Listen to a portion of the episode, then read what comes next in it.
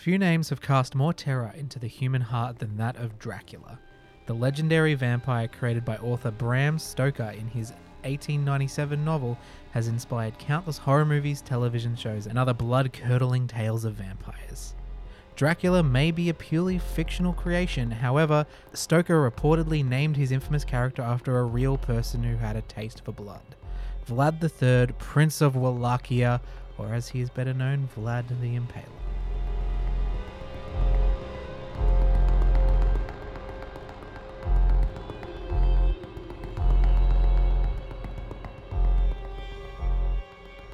Hello and welcome to the season finale of Infamous Individuals. I'm Morgan, your guide on this audio adventure, and joining me as always is my faithful steed, Dom. Hello. How Hello. are you? Glad to be of service. You're a steed, Dom. You're a steed. Um, so this is our season finale, five episode season. Uh, seen so many interesting, uh, interesting and infamous individuals along the way. It's, a, it's a good length for a season, and I, I, I it's it's been a, a wild ride. Yeah. Um, and I thought we'd go out with a bang today, or shall I say a fang? Whoa. Dom, Yes. I go. This is a loaded. Que- I, you know, I have expectations. Okay. But I, I, you, you sometimes surprise me. I assume you're familiar with Dracula. Yes. Yes. Yes. Yes. Yes. Yes. So the the whole concept of Dracula. Big scary vampire lives in a coffin from Transylvania. Sparkles in the sun. Sparkles in the sun. that kind of Dracula capes turns into a bat. Yeah, yeah, yeah. Been lots of interpretations over the years. Yes, there have. Uh, are you familiar with Vlad the Impaler in any re- respect at all? I have heard those three words in that order before. And to be honest, that's about it. I don't know who Vlad the Impaler was. Certainly didn't realize that he was a vampire, but it Uh. sounds like this is the way that story's going. Look, um, seemed like a good. It's a good, uh, big bad to finish with. So, Mhm. uh, we'll go into Vlad's story, which begins somewhere between 1428 and 1431. As he was old enough to be a candidate to the throne of Wallachia in 1448, his time of birth should have been around this time. He was most probably born after his father settled in Transylvania in 1429. So, as you can already tell, long time ago, not 100% sure when he was born. But still, I mean, you managed to nail it down to a pretty. It's only a couple of years. There's, there's a couple of years in there, but it's like saying, look, I might be 27 or I might be 30. I, I mean, some days I'm not sure of my own age, so It I happens. that's fine. uh, Vlad was the second of four brothers born into the noble family of Vlad II Dracul. Uh, Vlad II had won the moniker Dracul from his membership in the Order of the Dragon, a militant fraternity founded by the Holy Roman Emperor Sigmus. Sig, Sigismund. I butchered that. the Order of the Dragon was dedicated to holding the Ottoman advance into Europe. So it's like a cool order you get to It's be a part of. cool. The Order of the Dragon. Yeah, way Hell cooler. yeah. Um, Well, do you do you have a list of the other orders that were available at the time? uh, no, I, I, the only other order I can think of that's kind of is the Order of the Garter, which is Order, a Order of the thing. Phoenix Order of the That was a Phoenix is a book. Uh, th- there, I guess the order exists in the book though. in the book.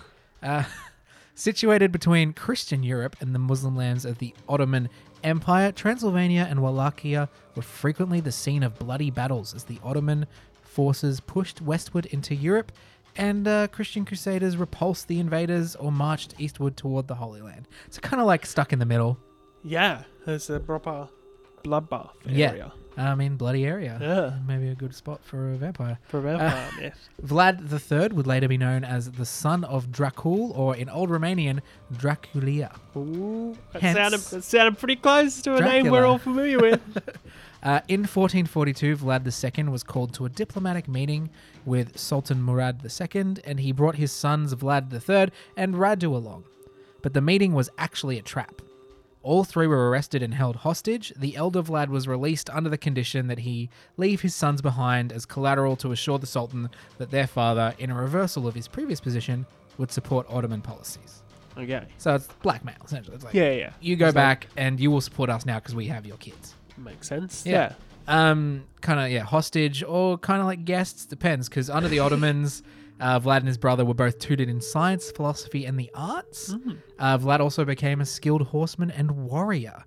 Um, so you know they're getting a bit of tutoring there, but also according to some accounts, he may have also been imprisoned and tortured for part of that time. So bit of you know maybe they imprisoned, tortured him, and then they were like, nah, let's treat him. I don't know, don't know what order. Also conflicting accounts because it was so long ago. Mm. Yeah, I mean, this is this seems reasonable, sort of like prisoner of war kind of stuff. Like this is what happens: is a bit of Yeah. torturing that can And happen. like maybe they're but, treating him well, you but then his dad does something. It's like, oh, we're going to torture your Mm. kid now because you didn't listen to us when you should have. Who knows? Uh, to be a prisoner of war, I don't know the experience. no. The rest of Vlad's family during this time, however, were much worse off. Uh, his father was ousted as ruler of Wallachia by local nobles and was killed in 1447. Uh, Vlad's older brother, Mircea, was tortured, blinded, and buried alive. My goodness. So, like, uh, a bit of overkill there. yeah. Um, I mean, if you're being buried alive, the blinded probably you're already going to be pitch black. I don't know what the thinking was there, but I guess inflicting pain potentially. Yeah, I, I mean, yeah. Well, hmm. I guess it depends how long the burying alive happens. I mean, they didn't have excavators, so they, it was shovels, I assume. but I mean, like you can bury someone alive and then unbury them. That's true. You can, yeah, you can br- pull them in and out. It just seems like they do just they tried every trick in the book, Sometimes you in gotta the torture book. Yep. Yeah. get all that. I don't know if they needed information. Who knows? Maybe just for fun. Torture. Man, I hope not. Torture can also be for fun. it's not the lesson we want to get out of this podcast. Uh, so Vlad was freed from Ottoman captivity shortly after his family's death in 1448. Uh, having been informed of the assassination of his father and elder brother at the hands of the Wallachian nobles the year before, he then embarked upon the first of a lifelong series of campaigns to regain his father's seat from the new ruler, Vladislav II. His opponents also included the treacherous nobles as well as his younger brother, who was supported by the Ottoman Sultan. He emerged briefly victorious in 1448, but was deposed after only two months when Vladislav II returned and took back the throne of Wallachia. So you're gonna, what you're gonna get here is that there's because they are in between of all these wars, a lot of shifts in power, a lot of uh, backstabbing, a lot of uh, back and forth. a lot of revenge going Yeah. on. Uh, a lot of uh, it's kind of like a soap, uh, a daytime soap opera. Uh, in 1453, the city of Constantinople fell to the Ottomans, threatening all of Europe with an invasion. Vlad was charged with leading a force to defend Wallachia from an invasion. His 1456 battle to protect his homeland was victorious, and legend holds that he personally beheaded his opponent, Vladislav II, in one to one combat. So, uh, pretty good at the old fighting. It's a way to win a fight. Beheaded. Yeah, My I- goodness. I mean, it's it's the dramatic way to do it. In one to one combat too, because like it's one thing to like behead a dude after a fight, right? Yeah, yeah. It's it's another to behead a dude That's- during a fight. That's the finishing move. that's the That's the finisher. there is there is no argument about who won that. KO. so after an eight-year struggle, Vlad claimed the voivodat. Uh, a voivodat is an area which, surprise, surprise, is governed by a voivode. A mm-hmm. voivode is a local governor or ruler in Central or Eastern Europe. There you go. Uh, it was during this period of rule that he committed the atrocities for which he was best known. Mm. To consolidate the power as Voivode, Vlad needed to quell the incessant conflicts that historically taken place between Wallachia's nobles. These are the ones that kept backstabbing and like, killed his mm. father and stuff. So, according to legends that circulated after his death, Vlad invited hundreds of these nobles to a banquet, uh, and knowing they would challenge his authority, had his guests stabbed and their still twitching bodies impaled on spikes. Hence the impaler. Yeah, well, you're going to get a lot of examples of that. Um, he inflicted this type of torture on foreign and domestic enemies alike. Notably, as he retreated from battle in 1462, he left a field filled with thousands of impaled victims as a deterrent to the pursuing Ottoman forces. My goodness, what a sight. Like, I can, I look, it's effective. If I'm like chasing after an army and they've just left behind all these impaled bodies, I'd be thinking twice. I'd be like, I don't want to go that way. Yeah, yeah. I'm like, well, can, we, can we just try something else? Yeah, like we have enough land. Do we really need more land? I don't know. These are just some of the many gruesome events that earned Vlad his posthumous nickname, Vlad the Impaler. Succinct, uh, I think it tells the whole story. you get you get an impression of this guy. It is it is a wonderfully de- uh, descriptive title. like right? you're out with a friend and uh, you're at a party and there's a guy in the corner Mm. and they're like, "Who's that?" And like, "Oh, that's Vlad, um, the Impaler." You instantly know, probably not going near that guy tonight. It's not a dude you want to cross. no. Uh, you you ask why, but you you kind of know. yeah, yeah. It's like, dude, he impales. What do you What do you mean? Yeah, uh, it's pretty pretty uh, self-explanatory. Uh, stories such as these are documented in printed material from around the time of Vlad III's rule. According to Elizabeth Miller, author of Dracula, Sense and Nonsense, in the 1460s and 1470s, just after the invention of the printing press, a lot of these stories about Vlad were circulated orally, and then they were put together by different individuals in pamphlets and printed. Whether or not these stories are wholly true or significantly embellished is debatable. After all, many of those printing the pamphlets were hostile to Vlad III, but some of the pamphlets from this time tell almost the exact same gruesome stories about Vlad. This leads Miller to believe that the tales are at least partially historically accurate. They corroborate each other. So some impaling happened. Yeah, there was impaling. How much and to what extent, who knows? But there was definitely some impaling. Some of these legends were also collected in a published in a book, The Tale of Dracula, in 1490, by a monk who presented Vlad III as a fierce but just ruler. I mean, I guess it depends who he impaled. Yes. yeah. So it really, really depends on what side you're on, I guess. Yeah, it's uh, as it always is with war. Dep- it depends what side you're on. Vlad's victories over the invading Ottomans were celebrated throughout Wallachia, Transylvania, and the rest of Europe. Even Pope Pius II was impressed. But Vlad also earned a much darker reputation. On one occasion, he reportedly dined among a veritable forest of defeated warriors writhing on impaled bodies. So, Writhing on impaled poles. so here's the thing, right? I, I, un- like, you got land to defend, right? And the impaling, it's gruesome and it's brutal, but I guess it's effective and it's, and you know, it really does send a message, right? The dining amongst the impaled Well, there's there's look, there's there's doing your job, and then there's enjoying doing your job a little too much. That's the thing, isn't it? Right? It's like, like there is there's like Vlad who works as an impaler, but then there's Vlad the impaler. The- that's the- the that's hobbyist distinction, right? like do what you love, and you'll never work a day in your life. Yeah, but in that regard, it's also not known whether tales of Vlad the Third Dracula dipping his bread in the blood of his victims are true. But stories about his unspeakable sadism swirled throughout Europe.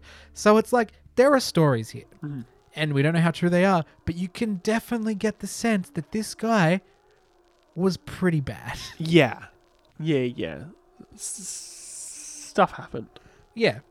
Impaling happened, definitely for sure. Definitely the impaling, Yeah. Um but and probably also some other stuff. Yeah. Uh, in total, Vlad is estimated to have killed about 80,000 people through various means. This includes some 20,000 people who were impaled and put on display outside the city of Targovista. The sight was so repulsive that the invading Ottoman Sultan Mehmet II, after seeing the scale of Vlad's carnage and the thousands of decaying bodies being picked apart by crows, turned back and retreated to Constantinople. So you know what? Look, I it's a deterrent. I get it. Yeah, it's a pretty pretty good warning sign, right? Yeah, it's it's whether it, and this is unknown. It's whether it's just like if you're doing that for just people who are just living their lives, that's probably that's not That's great. not brilliant. But No, if it's no. like a if it's like a you stole some bread, it depends who's getting no impaled. one's stealing bread after that. like impaling invading forces. Yeah, a lot of it is prisoners of war. Like there are like that twenty thousand, I believe, was prisoners of war. To, and so the, the army's coming and they're seeing their their countrymen impaled at the front of Definitely a grey area yeah. at the very least. Not long after the retreat and impalement of Ottoman prisoners of war that was previously mentioned, Vlad was forced into exile in Hungary. Wonder why? Uh, unable to defeat his much more powerful adversary, Mehmet II. Vlad was imprisoned for a number of years during this exile, though during the same time he married and had two children. So thing isn't things aren't going all bad. I mean, exiled is probably the best of the the possible punishments for a, I think at that a like tyrannical rule. personally for me at this point it's like I've done a lot of stuff. I'm exiled, I've got a family. It's like I'm gonna put my impaling instruments away. I'm packing them down.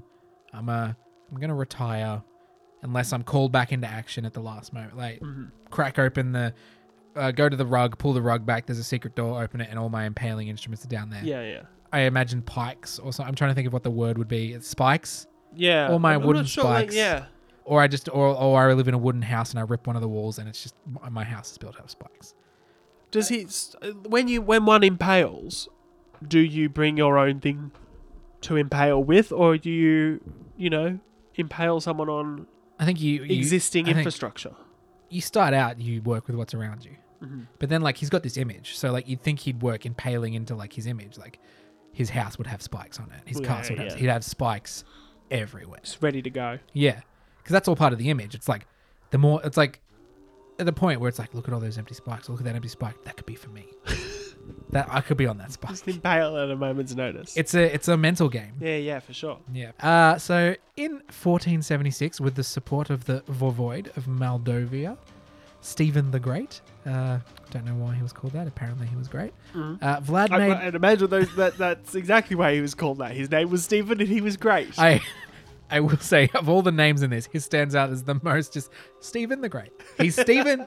he is great. It's not like Vlad the Impaler or like Vlad of Wallachia. It's Stephen the Great. the great. It's very, uh, you know, oh, I like him immediately.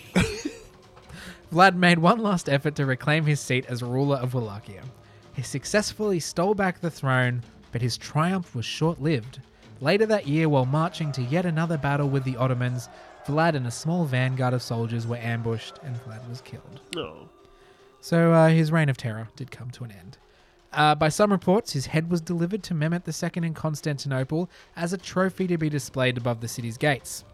Because I guess they didn't have gift shops at the time, so that was like the next best thing. apparently they also didn't have impaling equipment because That- that's exactly what I would do. Yeah, I mean, right? like, what do we do with Vlad the Impaler? You impale him. Obviously, in a in a cruel twist of irony, that's exactly what you're supposed to do. Apparently, the thing you also do is like you behead your enemy. Like you, you kill Yes. else, but then like you may if you're having the fight, you if there's a So- killing blow, but it's through the heart, you have to ignore it and try and wait for the head to. Two beheading story. Yeah, it's double beheading. that's pr- that's the most beheadings we've ever had on an It really is. So that's that's his life, Mhm. and you can kind of get a sense of maybe why Yeah. he inspired Dracula. Now, I did say that at the top of this episode, but um, it may not have been entirely accurate. Um, it's so according to Dracula: Sense and Mhm. Nonsense by Elizabeth Miller that we mentioned previously. In 1890, Stoker did read a book about Wallachia, Uh-huh. although it reportedly may or may not have mentioned Vlad III. Stoker was apparently struck by the word Dracula. He wrote in his notes in Wallachian language means devil.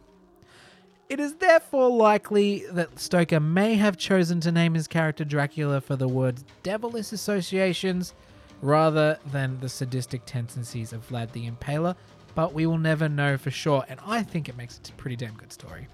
Definitely. I, I mean, like, I think he did a cheeky cut and paste. He just went, clearly Dracula is too good of a word to not use, right? yeah, And uh, you know, maybe maybe there's some stuff rattling around in there. You know, mostly the blood and the Transylvania, but you know, the definitely the um, the the, you know, Vlad the Impaler. Vlad the Impaler is Dracula. I can I can, I can see how that happens, for sure. Yeah, I like when you think about it, you impale people on, on spikes. Uh, and what if what are fangs if not two tiny little spikes in your mouth? Yes, And you impale them into people's necks. yes. I mean, I see no flaws. Yeah. Um, but I think we can both agree that Vlad the Impaler was a bad dude.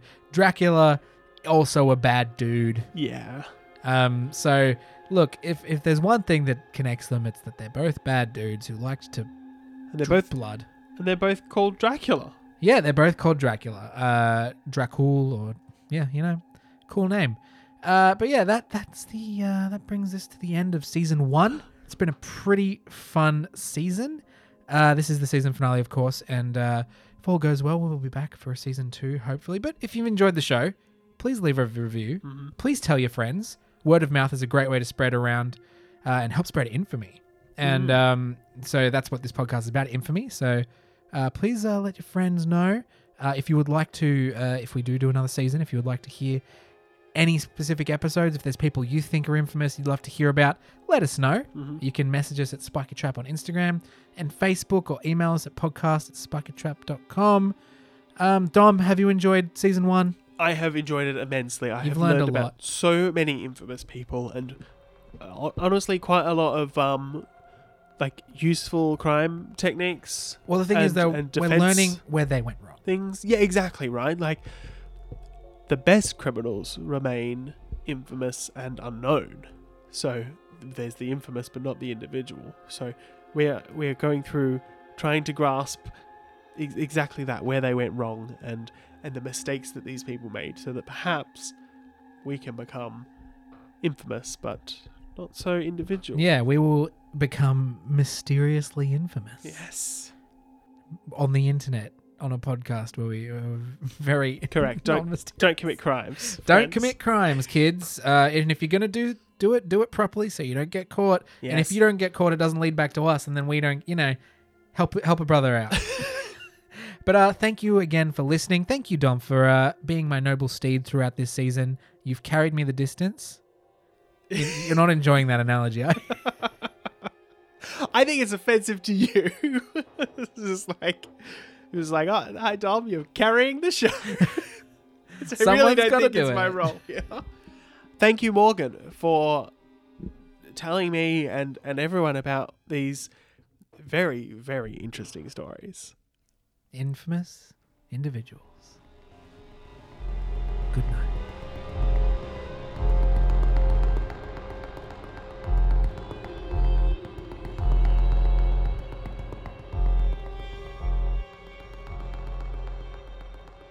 This has been a Spiky Trap Radio production.